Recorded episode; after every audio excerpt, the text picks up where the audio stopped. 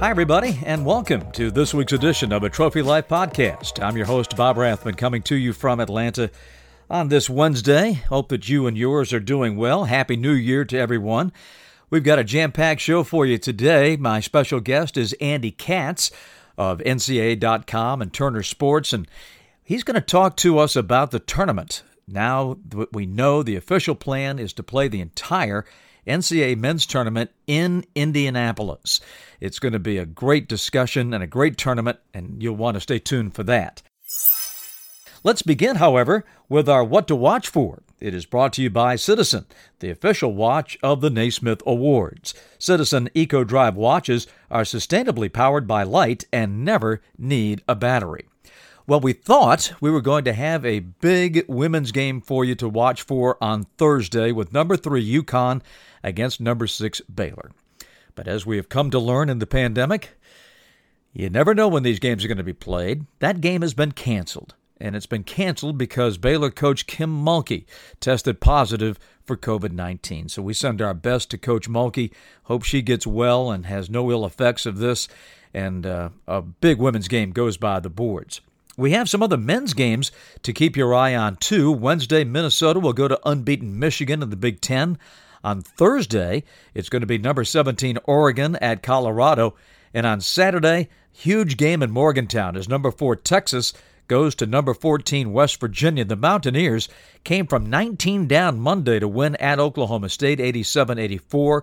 Derek Culver, we'll talk with Andy about him in a minute, had 22 points and 19 rebounds. Just an outstanding performance from West Virginia on the road, sort of to right the ship a bit, and they go into that big showdown this weekend with Texas at the West Virginia University Coliseum. So that is our what to watch for coming up this week. The news and notes of the week presented by Jersey Mike's is again dominated with COVID news. Gonzaga, the number one team in the country, is having to switch their Thursday foe due to COVID 19 issues. The Villanova Wildcats, who are just set to get back into action, and their coach Jay Wright, they've hit the pause button one more time and they've had to postpone three different games. Boston College is set to play Duke this week. Duke will be without their head coach, Mike Krzyzewski. He is in quarantine, will miss the BC game, hopes to get back when the Blue Devils play Wake Forest later this weekend. And the big news of the week, of course, on the court has to do with number four, Texas. The Longhorns, a rejuvenated basketball team. They kicked it in at the end of last year, back in March and they have carried it over to this year. They are playing great basketball. We talked about their game at West Virginia, but Texas has moved up all the way to number four in the nation in this week's rankings. We'll talk about all that and more with Andy Katz when we continue, but there, first, this from Jersey Mike's. Good things come to those who wait. At Jersey Mike's, they also come to those who don't. Download our app, order ahead, and skip the line. Cut to the Chase by Jersey Mike's. Be a sub above. Always a pleasure to catch up with our good friend Andy Katz from NCAA.com and Turner Sports and Fox Sports Big Ten Network, and the host of his very successful podcast, March Madness 365. If you're a college basketball fan and that's not a must listen every week, shame on you. Andy Katz, how are you, sir? I'm doing great, Bob. Appreciate it. Hope you're well and safe. We are. Um, so many different things to, to talk to you about. But first and foremost, let's talk about the NCAA tournament moving to the entire state of Indiana. We have thought this was coming, but it was finally made official on Monday. It seems like the right thing to do. It seems like everybody is excited about it. And I wanted to get your take now that you've had a couple of days to digest what's gone down. Yeah, so obviously I knew everything was trending in this direction. Um, it is a absolute no-brainer because of a couple things, Bob. First of all, we can't do a full bubble like the NBA and the WNBA. Um, I saw a tiny version of that when I was at the Mohegan Sun at Bubbleville in November, and the success of that when everyone's in one place and really controlled, uh, basically not even going outside because you got a hotel and an arena. Um, but you can't do that tournament. There's too many teams. You obviously can't bubble an entire city. Uh, so the word, even though people will use the word bubble, it's much more of a controlled environment. And I'll get to that in a moment. Uh, so the Final Four was already scheduled to be in Indiana uh, at Lucas Oil. So, you know, that was already in motion, and all that comes with that, and the branding and the uh, marketing and all the planning. And so now the question is, how do you work around that? Uh, and more than anything, what we have seen this year uh, already in, in college basketball, and I think in other sports, is every county, not just every state, but every county is handling the virus differently. Uh, and so you really need to deal with one governor, one state's health board, and primarily one county to get on the same page of what they want testing wise, how they feel comfortable about who can and can't be around tier one, tier two, tier three. Will there be fans? Will there not be fans? Uh, and so try to do a tournament of this magnitude, this complex, worth this much money uh, in 13 different locations would have been almost implausible and impossible in the current environment. Uh, and so I think it's a the right move, and and, and the state has the venues. Uh, so they announced on Monday, you know, Lucas Oil will have two uh, courts, not at the same time playing, and then Bankers Life. So those two facilities are very familiar to people and have hosted obviously professional events and still do. And then you go to historic venues like Hinkle, where Butler plays, and obviously was made famous by the movie Hoosiers. Uh, the State Fairgrounds, which has a lot of history, and the old ABA building. Uh, you know, you're you're a basketball guy and and the NBA and the Hawks. I mean, this goes way back to like the old Pacers in the ABA, so that's got great history. Uh, and then you incorporate Indiana and Purdue, Assembly Hall and Mackey, two of the best facilities in the country, uh, which right now are planned as day trips because they want everyone staying in, in Indiana. And the plan is basically you're going to be going from your hotel to your practice site to your arena. And the two last things I'll say about it is that the thing that I, I'm equating this to are two events. U.S. Open that we saw in August, September, where the players at the U.S. Open stayed in one or two hotels, but you can't like then play a Grand Slam and not practice. So there's going to be a modified quarantine when they arrive, where they're going to be allowed to practice, but it'll be very controlled, only going to you know multiple places, uh, excuse me, the hotel and the practice site for that first whatever that's going to mean. Let's uh, I'm going to assume somewhere between four to five days of testing and really controlled.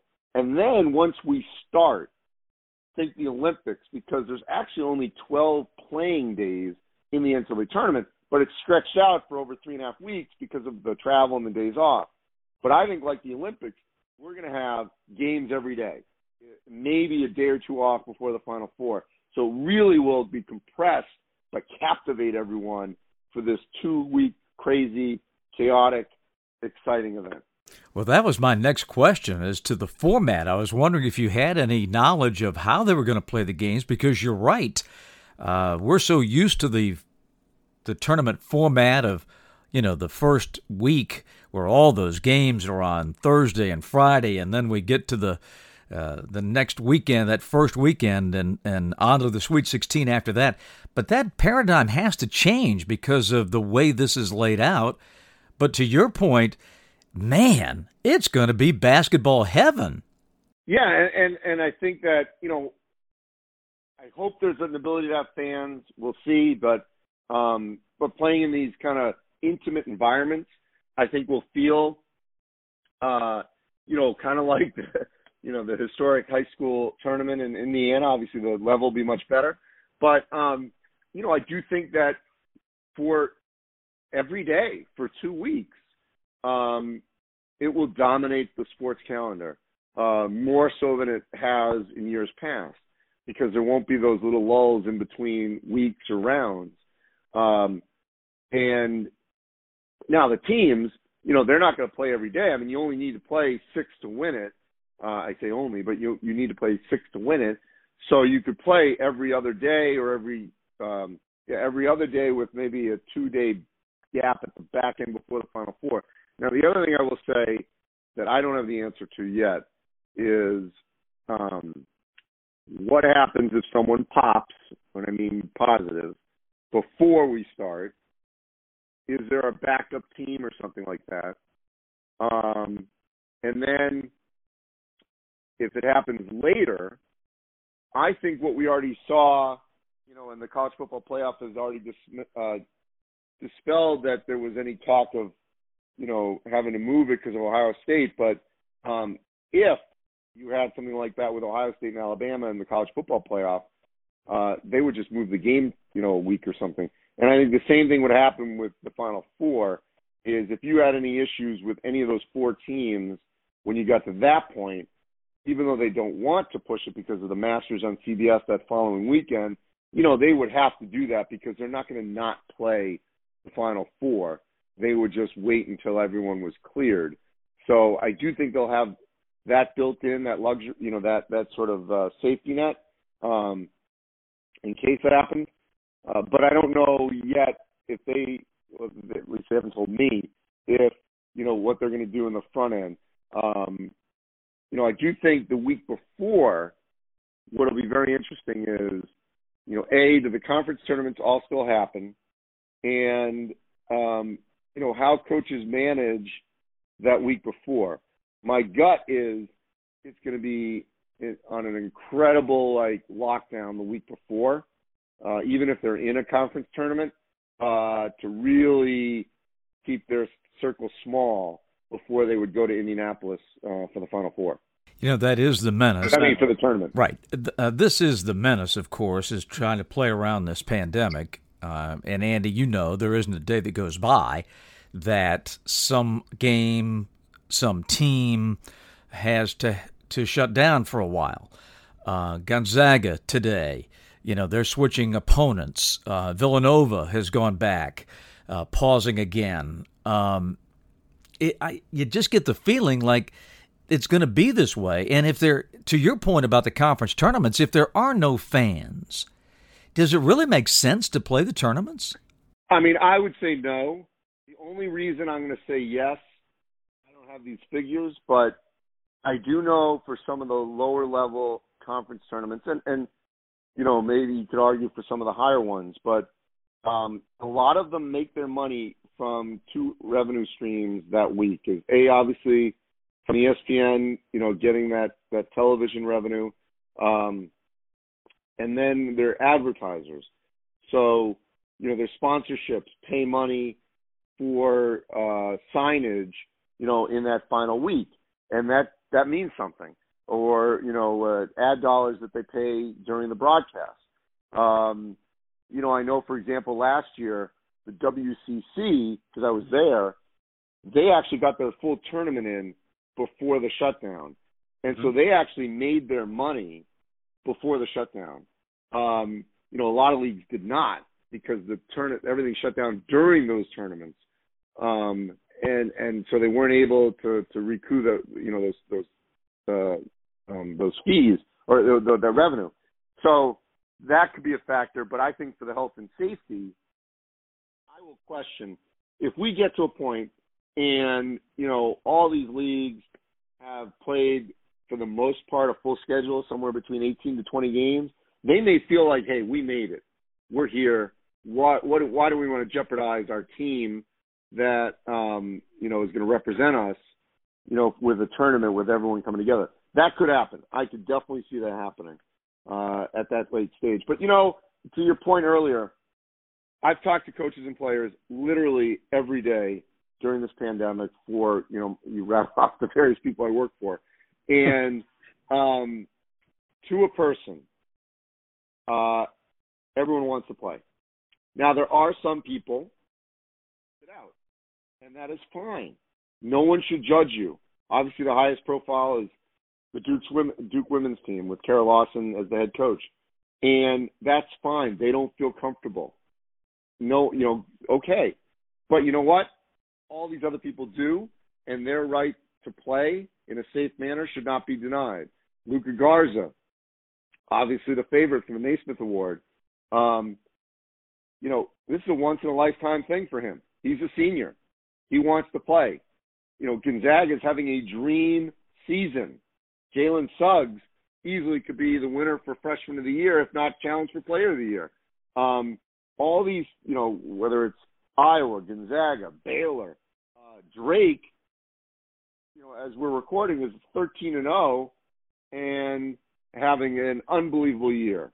Okay, so all these people that are having these memorable moments with this group of friends and coaches, um, this is you know you can't re, you can't replicate it.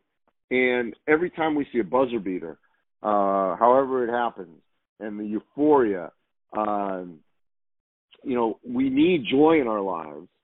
And I can tell you because I have a college freshman who is a theater major, and guess what? They're not doing theater right now. So these college basketball players are privileged, blessed, and they're grateful, and they know it, and they tell me that because their peers as college students are essentially only doing virtual school, and that's mm-hmm. it. Very little, and actually, most of the other athletes are not even playing. So um, they should appreciate, and they do appreciate it, uh, because they tell me it, and they tell others um, that this is like their two hours when they don't have to wear a mask, and they get to do what they love. Um, because the alternative is sitting in their room and doing nothing.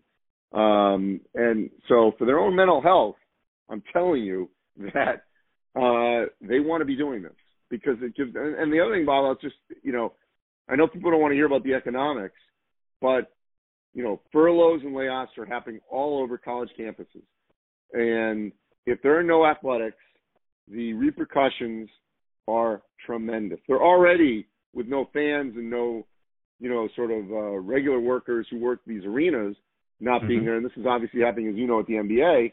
Um, that's a major effect as well. But there are also plenty of people who are at least working now, and also in you know television. I mean, the cameramen, the the audio techs, the people who are laying the cable. You know, if there are no games, they don't work, and they don't get paid. And That's so right. there's a whole ripple effect that um, this is allowing people to actually work. People want to work, and the more people that don't work, the more it hurts our economy and the country. And so, uh, if we can do it safely, we need to. And my hat off goes off to these young people, uh, men and women, that have persevered through this to play. And I'll give you one example because it's right here in our backyard. Georgia Tech is probably the poster child for the CDC on how to operate your basketball program in a pandemic. I mean, they have done, Andy, everything they know to do to stay safe. And somebody tests positive in the program. I mean, it is just such a menace that, uh, to your point about what these kids are going through, uh, is phenomenal. And I and, and I applaud them. I think they have done uh, a tremendous job and really an example for all of us as to how to operate through this until the vaccine becomes a little more prevalent and, and we can, you know, dig ourselves out of this. But uh, you're right. I, I could not applaud them any louder or longer than, than anyone because of what they've gone through. Because this is this is taxing, and, and I see it both at the college level and at the pro level. I mean, this is this is nasty stuff we're having to deal with, and it's not very much fun. No, not at all. And, and like I said, I have a, a you know I'm a parent of a college student now, and um, look, you know, all the restrictions are not good. Uh, it is very confining, but the alternative is to sit at home on your couch. And I can tell you, for you know, my daughter, her friends, uh, the mental health aspect of that is not good. To just literally be sitting around, you know, in school, never leaving your house. Um, you know, at least if you can socialize with masks uh, and at least be around some people your own age uh, and hopefully be able to do some things within restrictions, that's better than nothing. I, I, I promise you that. And uh, there are so many people going above and beyond to try to make this happen that um, we have to. We have to try to do it because no one wants to go back to what we had at the beginning of this uh, when we were literally all locked in. I know in the UK they're going back through it, uh, and uh, you know we don't want to go through that again. As horrific as this is, and it's surging, especially like in California. Um, but you know, think about uh, the the the outlets that everyone has, both professional and collegiate, of at least being able to you know to to watch these events and you know obviously for those of us in the media to cover them um, to to help us you know continue on with our lives. Right, and the basketball has been great. I mean, every night we see great games, great teams, and great performances. Uh, you know that part of it hasn't changed. I don't know. You know that that was the great unknown, and that has been the biggest shocker because the numbers show it. I mean, Baylor, Gonzaga, they're averaging over 90. A small school like Bryant's averaging over 90. Iowa. Um, with no normal spring and summer where these teams work out, maybe take foreign trips, you know, all summer. We had none of that. And yet the play is so much better than we ever could have imagined. And um I don't ever you know, that to me is the biggest uh surprise. Now, one thing I will attribute that to is we did have a lot fewer players declare and stay in the draft than I think we normally would have. Uh, so there are a lot of older teams. And, you know, Mike Brey, I use this line all the time, but I credit him. You know, he told me long ago, the head coach of Notre Dame, that you got to get old and stay old to win in college basketball. Mm-hmm. And it has proven true and true and true uh, in the last few Final Fours for sure. Um, and a lot of these teams that are playing well, it's exactly why and you know Kentucky and maybe Duke that have relied you know on so many freshmen lately, especially this year. It's incredibly difficult to be successful doing that. Andy, what do the coaches and players tell you about staging these games? Uh, going on the road with no fans, you know, to go play a game at Duke and Cameron Indoor Stadium is basically empty. Uh, what, what have they shared with you about that experience and how different that is? So Ed Cooley Providence was telling me he always thinks that you're down four or five the moment you walk into a road arena. Um, I did one of their games a couple of weeks ago. We were talking about that. So now he thinks that's wiped away, um, which I agree. But I would say at the same time, you still can't duplicate physically traveling not sleeping in your own bed, um, the stress of traveling, which even though most of these teams, well, a lot of the high profile are chartering, but um, actually, uh, you know, one good thing about work is a lot of people I talk to all levels of Division One, and Bill Herrion from New Hampshire was telling me um, they're playing these back to backs, and they went up to Maine on the day of, on the drive up snowstorm. So they end up having to push the game time back a couple hours. They lose the first of the back to backs. They win the second. So there's stress. There's stress in traveling, you know, on especially the day of a game. And, you know, so you can't say that that's not a factor with or without, you know, without fans. Mm-hmm. Um, no question, Illinois, Michigan State winning at Duke with mm-hmm. literally no fans, that had to be a factor. I know Duke's not as good as they've been, but that had to be a factor. Uh, but you're still traveling and dealing with a different environment, so I, I, I still think that there should be some weight given to road wins in some form or fashion. Well, Andy, it is great catching up, partner, and uh, thank you so much for taking time to, to be with us. Uh, we love all the stuff, the content that you drive all year is great. Your podcast is just outstanding. And thanks for being with us. And now that we know we're going to all be in Indiana uh, come Final Four time, uh, we can't wait to have you there for the uh, for the Naismith presentation. So thank you so much as always. Well, I appreciate it. Stay safe. Andy, thank you. Appreciate you as always. And don't forget, great games coming up this weekend. Despite all the pandemic news, The games have been great. The young people have been amazing, and we salute them. And uh, we can't wait to watch this week's games. Thanks for joining us. We'll see you again next week. From all of us at the Naismith, Bob Rathbun saying so long.